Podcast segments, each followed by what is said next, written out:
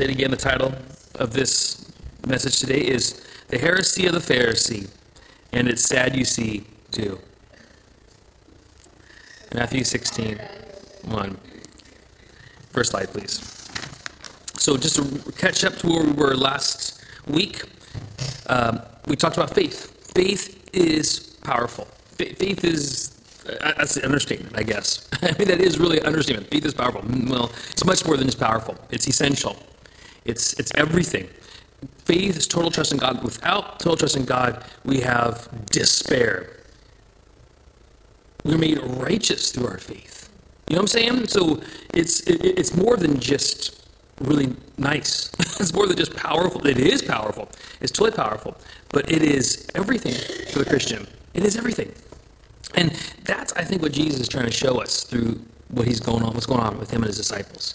That's definitely what he's trying to teach his disciples with the feeding of the 5,000, the feeding of the 4,000, the walking on the water stuff. I mean, he's trying to teach his disciples, and that would include us, to have faith. And when we have faith, amazing things can happen. Again, we saw even the faith of the Canaanite woman, the Gentile, the non-Jewish person, you know, who who um, came to Jesus in faith, great faith, in great humility and humbled herself. in Jesus her daughter because of the faith. Jesus gave the disciples this uh, another faith testing exercise we talked about, and that was the feeding of the, five, of the 4,000. And we talked about that. Here's some of the things that we re, um, kind of put together in conclusion last week, just to kind of remind us, kind of going off of that into the next message. So, what we saw from the feeding of the 4,000, married to the feeding of the 5,000, we see a pattern Christ is demonstrating a pattern when he's feeding the multitude. So when Jesus feeds a multitude, this is what he, we see happening as a pattern. We see the people listening and obeying Christ. And of course, I put the word faith in there because we need faith. It takes a lot of faith to submit ourselves to the voice of God. And then Jesus gave thanks. We should give thanks in all circumstances. And this requires a lot of faith because our human nature is to be disgruntled in all circumstances. Always be prepared to serve. And I put this twice, number five and number seven. Always prepare to serve. That's what the disciples do. We serve. We're servants of the kingdom of God. We're servants of, of our Lord, Jesus Christ. And when we serve, it requires two steps. First, we need to receive from Christ. And second, we need to give to others. We don't receive to, to, to, to, to hoard. we don't receive to store. We receive so that we would have the skills, the abilities, the, the spiritual, you know, blessing to be able to give. And what a blessing it is to serve and to give to others. And that's what the disciples do. And we see that in the feeding 5,000. Jesus gave the, the, the abundance, and the disciples handed it out. They distributed it. And that's wonderful we, that we are allowed to actually be a part of that chain, if you will. But all these things require faith, total trust in God. You need to trust that God will give you got to trust that it's okay to give. You see, you got to trust that God will provide.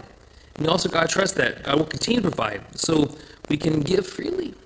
And, and, and I'll have a burden of like, oh, but I might lose out on something or I might lose, I might run out of resources. You don't need to worry about that.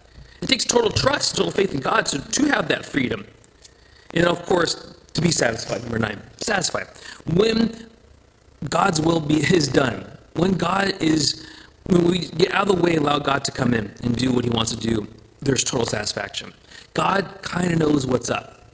And when we trust in Him and we rely on Him, we can be rest assured that satisfaction will be had. Life is good when we trust in God. Next slide, please. So now we're going to get to today's portion. I have a huge text up there, and I apologize for that. We're being introduced to the Pharisees and to the Sadducees. Okay? So Matthew 16, the first part of verse 1, so 16.1, A, section A, we have the Pharisees and Sadducees came to Jesus. Now, when I went and researched the Pharisees, I want to say something about the Pharisees and Sadducees so we can be introduced to them properly. Even though we've already seen the Pharisees before, I want to be introduced to them properly. And in order to do so, I went to my normal Christian, you know, resources, I went to secular resources, as I do sometimes as well, just to con- compare history with history. And I even went to a, um, a Jewish library. And this actually, I took copy paste from a Jewish library. Um, and it, they all are quite in agreement with each other. They're all very consistent. There's no, there's no discrepancies as far as I saw. So I said, let's let the Jewish library speak on behold of what their um, you know, historical understanding is of the Pharisees and of the Sadducees. And the first thing that struck me is when they described the Pharisees, they said that they're the spiritual fathers of modern Judaism. The reason why I thought that's interesting is this. A lot of people, when we, we think about modern Judaism, think it's you know, stemmed in the Old Testament. They're the Old Testament followers, while the Christians are the New Testament followers. But the reality is that's not necessarily true.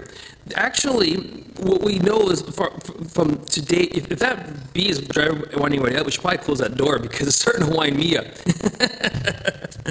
but anyways, what's that? It's, it's a wasp or bee or something. He'll be back.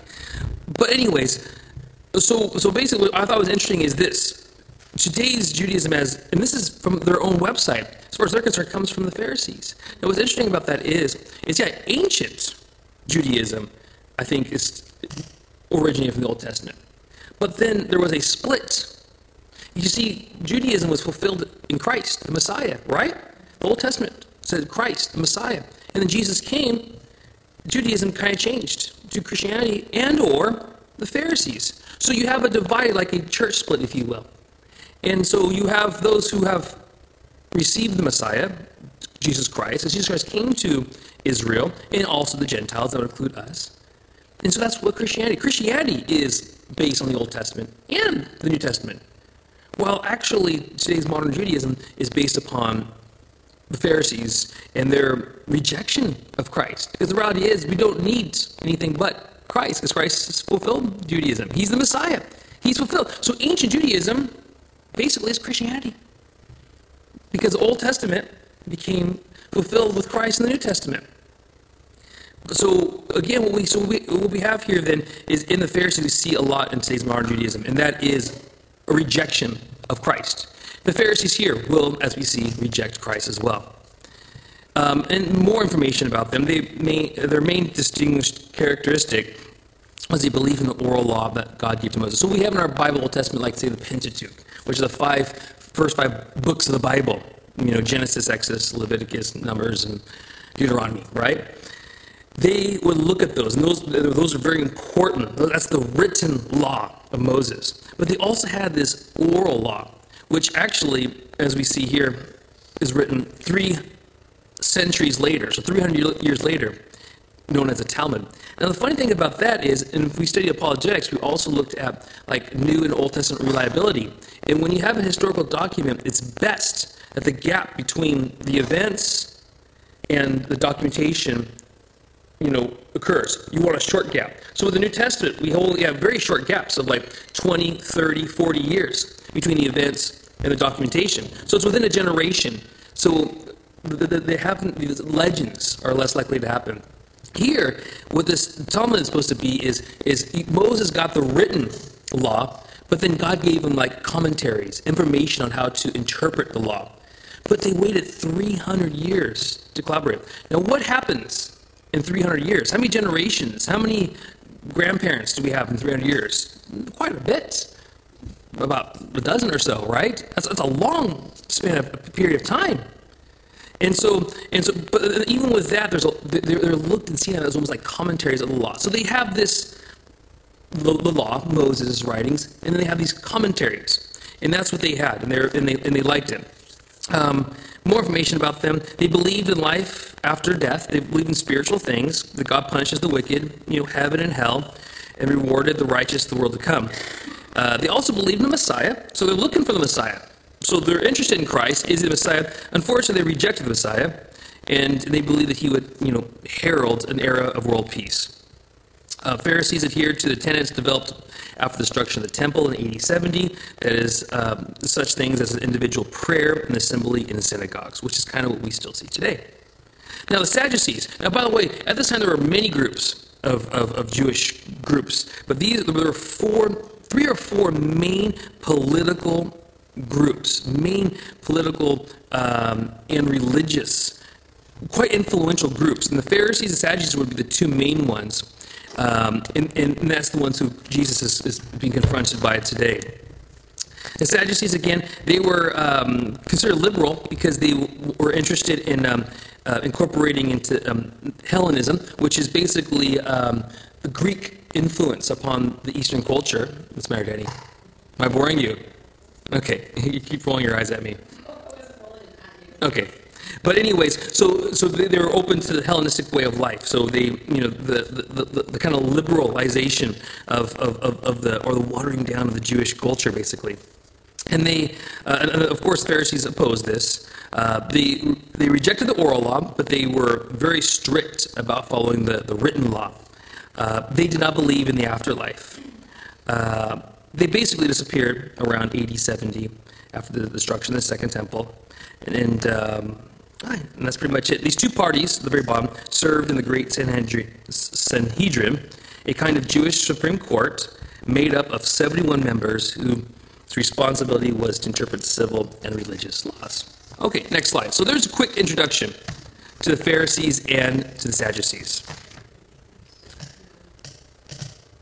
Matthew 16, verse 1 to 3 says this. And I put here, they demand a sign. A sign. We want proof. We want evidence. Because we saw in, in introduction, the Pharisees Sadducees, that we're looking for, um, they're interested in the Messiah. They, they want to know where the Messiah is, and they had strong beliefs in what the Messiah would do when he appeared. So here's the, fact, the Pharisees and Sadducees. They come to Jesus to test him. A test, which means to try, to make trial of, to discern, to test, for the purpose of ascertaining his quality, what he thinks, or how he will behave himself. Okay, so they want to see what is of this character, Jesus Christ. And they ask him to show a sign from heaven. Now, right there, all I can see is total cheek. I don't know if you guys are seeing it as well. What have we been looking at for the last 15 chapters? Amazing signs, amazing miracles. Miracles are signs. It's pretty much the same thing. We're talking about miracles, we're talking about a sign, a divine sign. When you say, God, show me something, you're looking for something supernatural. And that supernatural event is a miracle. So the feeding of the 4,000, the feeding of the 5,000, was that not enough? Walking on water, healing. I mean, Jesus didn't stop producing signs. Jesus' life was surrounded by continuous signs. It wasn't that he accidentally produced a miracle and it could be counted possibly as trickery. It wasn't anything like that. Jesus constantly produced miracles. His life was filled with signs. So this was total cheek. Again, hmm, we'll show us one more thing. And the thing is, we'll get to it in a moment. Here's his reply.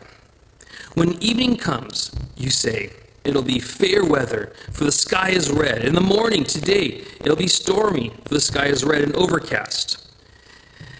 You know how to interpret the appearance of the sky, but you cannot interpret the signs of the times. When I was a kid living in California, I, I used to do this. I mean, children do this. Children look at the sky and think about how it's going to be the next day. You know, I remember in California, we look out, and if the sky looked like that, we would say, Oh, we're going to the beach tomorrow. You know, and sure enough, the next day would probably be hot, roasty, sunny. It, it's, it's telling. We didn't have to go in and watch the weather report on the news. We can just look at the sky. And if it looked something like that, you know, we would be confident that the following day would be quite sunny, bright, and, and be a nice day. And, it, you know, it's very common. Even children can see the signs and, uh, uh and interpret them. But why can't you? You guys are grown ups. You guys are big people. Pharisees and Sadducees, they're supposed to be, like I said, the main influential political, religious people of the day. Why can't you see the signs of the times? Signs, signs, interpret, to make a distinction, to learn by discrimination, to try, to determine, to give judgment, to decide a dispute. A sign, okay? I put here, which is quite interesting, is an unusual occurrence transcending the common course of nature. Okay? So we look and we see life as normal. And they can see their life as normal. But something is going on here. In a Christ time, something definitely was going on with John the Baptist and with Jesus Christ the Messiah. There is something going on here. God is doing something. Even in our days, we can look around, we can see, we can determine things which we would expect are normal, commonplace, But we can see God's hand in what we're doing and what's going on here, especially with these what's going on in the Middle East, the wars, and the talks of rumors of wars, and all the distress. I mean, we look at these things, and we look at what's going on with the economy and all these things. These aren't just happen to be because of whatever. This is we can see God's hand through all these things that He is setting up His return, and He and He's going to humble the people of the earth. Who those who reject Him will have to pay the price. But He's humbling the people of this earth. We cannot live without God in this world. And God's going to bring us to our knees. And we can see the signs even now with the economy, with the distress and the problems and the woes and the problems and the moral depravity of this world. These are all signs of the end times. Christ is coming back. And here he's saying, man, listen, come on, guys, look around you. Look around. And again, the signs of the times, kairos is the word where we word times from. To what bring, to what time brings, the state of times, the things, the events of time. So again, it talks about what's happening around us just now. Next slide, please. So uh, the question is, what are you really looking for? What are people really looking for? And, and I've had conversations with people, and you may have had conversations with people, you know, and it sounds funny and it sounds silly, but it, it's almost like if God, I will only believe in God if He puts His face in the sky and, and says, boo, here I am. You know, I want strong, strict, imperial evidence to believe in God. Well, you know what? He's given tons of it. He's given tons of it. We have in our, our, in our laps today documented evidence of what Jesus, what God has done to prove his existence.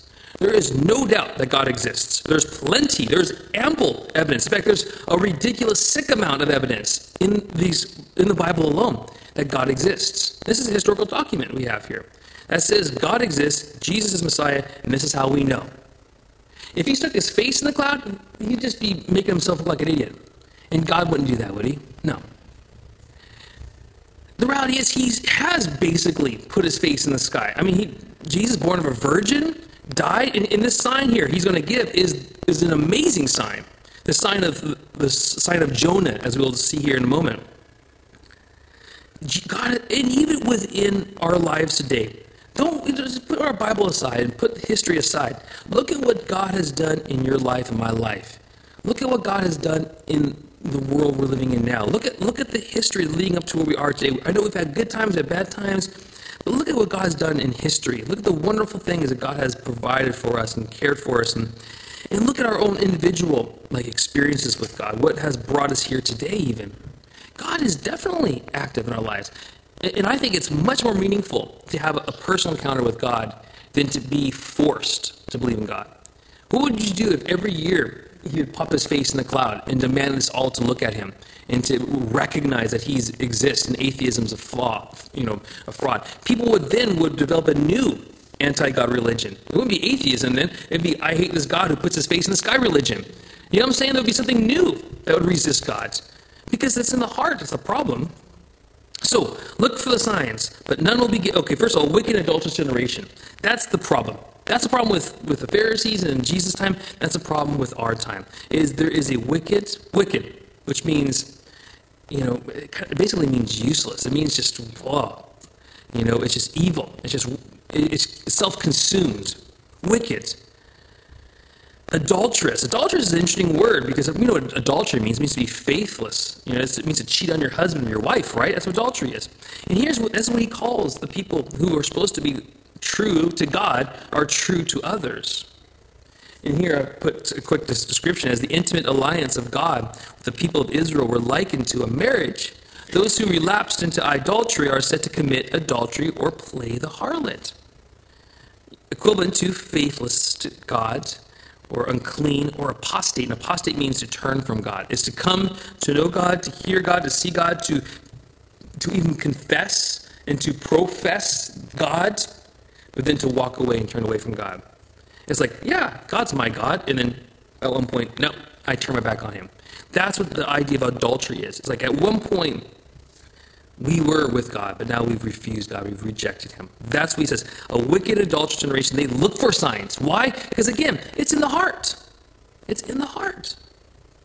But none will be given except the sign of Jonah. This is sufficient. Jesus didn't have to give a sign. He didn't have to say a darn thing to these guys. He didn't, because enough was said, enough was done. Because you know what? Here's a sign to look out for, the sign of Jonah. And he left it at that.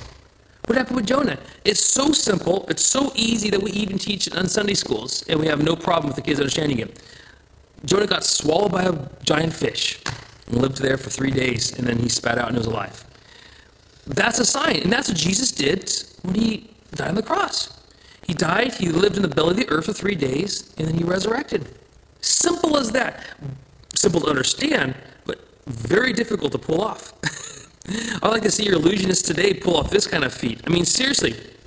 Simple to conceive, which is good. We need that. Come on, guys. You're not going to miss this. It's something too complex and too tricky. It's really easy to conceive in your mind. You can see what's happening and understand it. But only God can pull this off.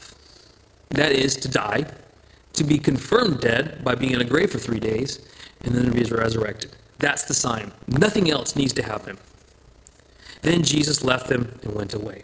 Next slide, please. So, Jesus now speaks to his disciples about the dangerous yeast. And it says in Matthew 16 5, when they went across the lake, the disciples forgot to take bread. Be careful, Jesus said to them. Be on your guard against the yeast of the Pharisees and Sadducees. They discussed this among themselves and said, It is because we didn't bring any bread. Aware of their discussion, Jesus asked, You have little faith. Again, there's that word, little faithers. Why are you not why are you talking amongst yourselves about having no bread? Do you still not understand? I can see Jesus is like, you, You're worried about bread again? What's going on here? Stop worrying about the bread. 5,000, 4,000. Now it's just a few of us. Don't worry about the bread. You little faithers. Don't you remember the five loaves for the 5,000 and how many baskets fulls you gathered? Or the seven loaves for the 4,000, how many basketfuls you gathered? How is it you don't understand that I was not talking about bread? and to that, I put simply this some people just don't understand spiritual things. Sometimes it's just so hard. I mean, Lord love them, you know, and, and, and even Christians and non-Christian life. We talk to people who don't know God, and you kind of expect it. It's like, okay, like I was talking to one of the guys about our, our ministry, and he's like, how does God provide these? Things? I mean, no, he wasn't a Christian, so he didn't say God. He goes, how do you get the money for this?